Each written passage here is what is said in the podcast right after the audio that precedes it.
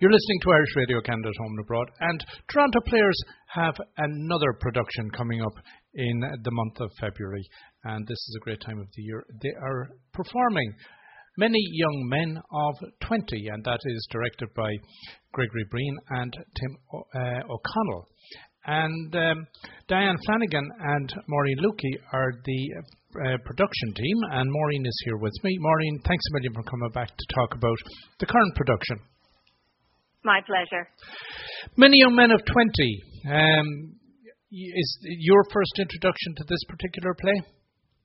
My first introduction, yes. There are a number of people in the Players who know the um, uh, the production from having seen it in Ireland, or has even having been in it, in fact.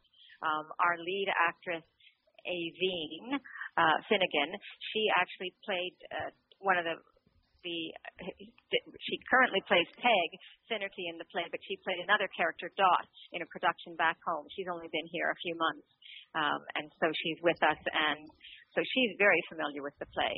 Um, and other people in the Players know it, um, from, as I said, from having seen it.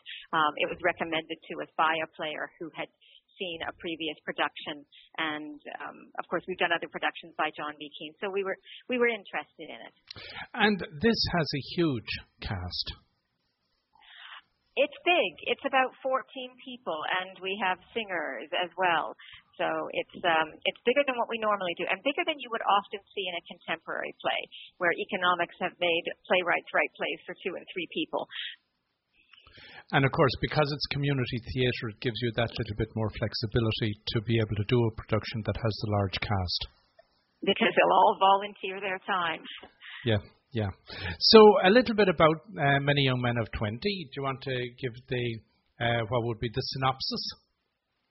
Sure. It's set in a pub in Ireland, in a, near a railway station in the town of Keelty, which is a, a small town uh, in Cork, or somewhere in Ireland, as J B Keane says.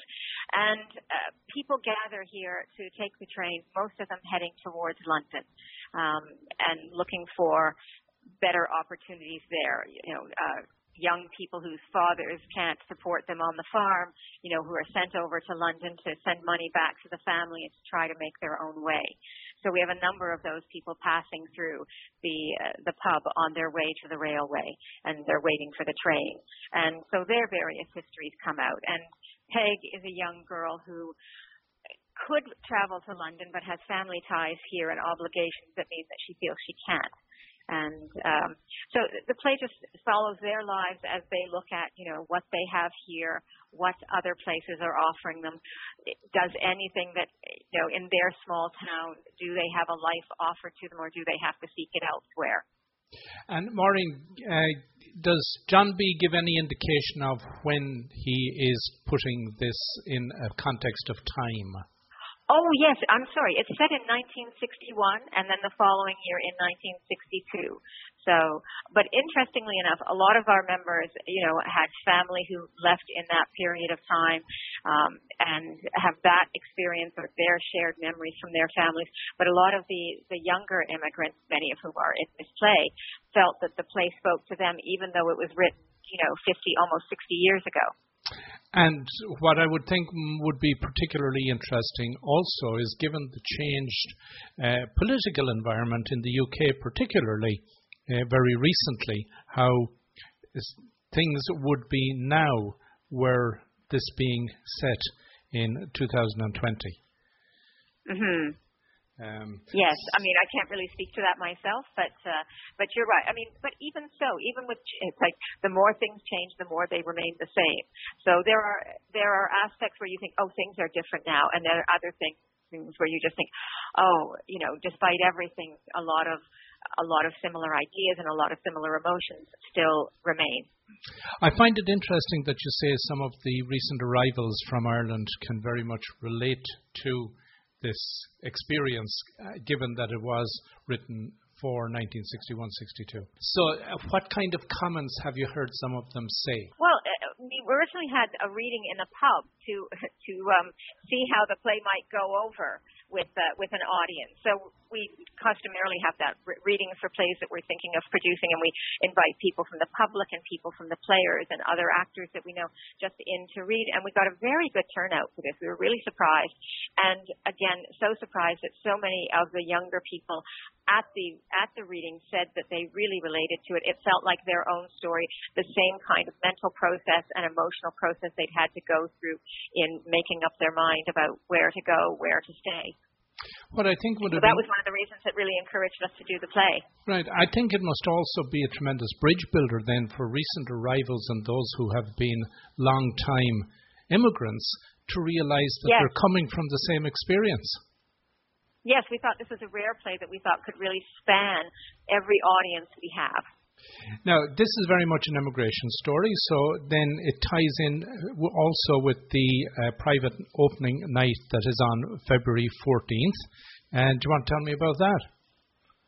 Oh, um, yes, it's being hosted by Ireland Park, and they are using it as a fundraiser in order to further their activities here, which are very much about keeping Irish culture alive in Toronto and making people understand the history of Irish immigration to Toronto.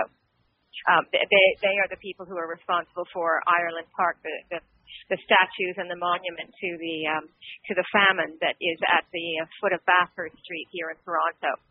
And, of course, they're working on Grasset Park at the moment also, and I know trying to bring that to finalization. Right, yes. So they're uh, sponsoring the Friday the fourteenth. So other than Friday the fourteenth, where if you want to get tickets for that night, it is at w w w dot ireland park foundation dot com. But yes. an, any other performance is uh, getting the tickets from uh, Toronto Irish Players, for which you guys open uh, with a Pay What You Can preview on Thursday, February thirteenth. Yes. And, and you can order tickets in, in advance for that as well, but there will be a minimum charge if you go through the website, um, but, or you can come to the box office. Uh, there is a recommended charge, um, of course, which I think is... I think might be fifteen dollars. Okay. It might be less, but I think it's fifteen dollars. Um, there, we've got so many prices going because of this event, these different events, that I'm just blanking for the moment. Normally our regular tickets are twenty-seven dollars and seniors or students are twenty-five dollars. Right. So for the rest of the run, from February the fifteenth through to Saturday, February the twenty-ninth, that will be the regular price of tickets. And when you say from the fifteenth to the twenty-ninth, of course, you run Thursday, Friday, Saturday, Sunday, Uh, normally, but on the final week it's just Thursday, Friday and Saturday. Yes, we have two Sunday matinees. So it's Thursday, Friday, Saturday, Sunday matinee, Thursday, Friday, Saturday, Sunday matinee, and then the closing week is the Thursday, Friday and Saturday. And the performance, as usual, are being held at the Alumni Theatre at seventy Berkeley Street. Yes. And if anyone wants tickets, they go to w w w dot toronto irish players dot com or give a call at four one six, four four zero, two eight eight eight. Yes, we also accept tickets at the door, but if you want to guarantee yourself a seat, it's a good idea to book through the website first. Indeed. And uh, as I recall, there is the opportunity when you're there to go out and socialize, have a cup of coffee or a glass of wine. Or oh, yes, it, it, there's lots of restaurants and, and bars around here, so if you want to make an evening of it, uh, either before the show or after the show, there's every opportunity to do that. And you provide some goodies during the show, no? Uh, yeah, well, you can, yes, you, we, we are licensed, so before the show, and it, certainly at intermission, uh, there's the opportunity to buy at the bar, and we have we serve wine and beer. Indeed.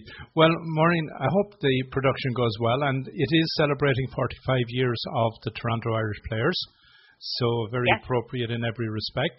And I think, is it appropriate for me to say break a leg? Absolutely. Absolutely. Thank you so much. Thank you, Maureen. Okay.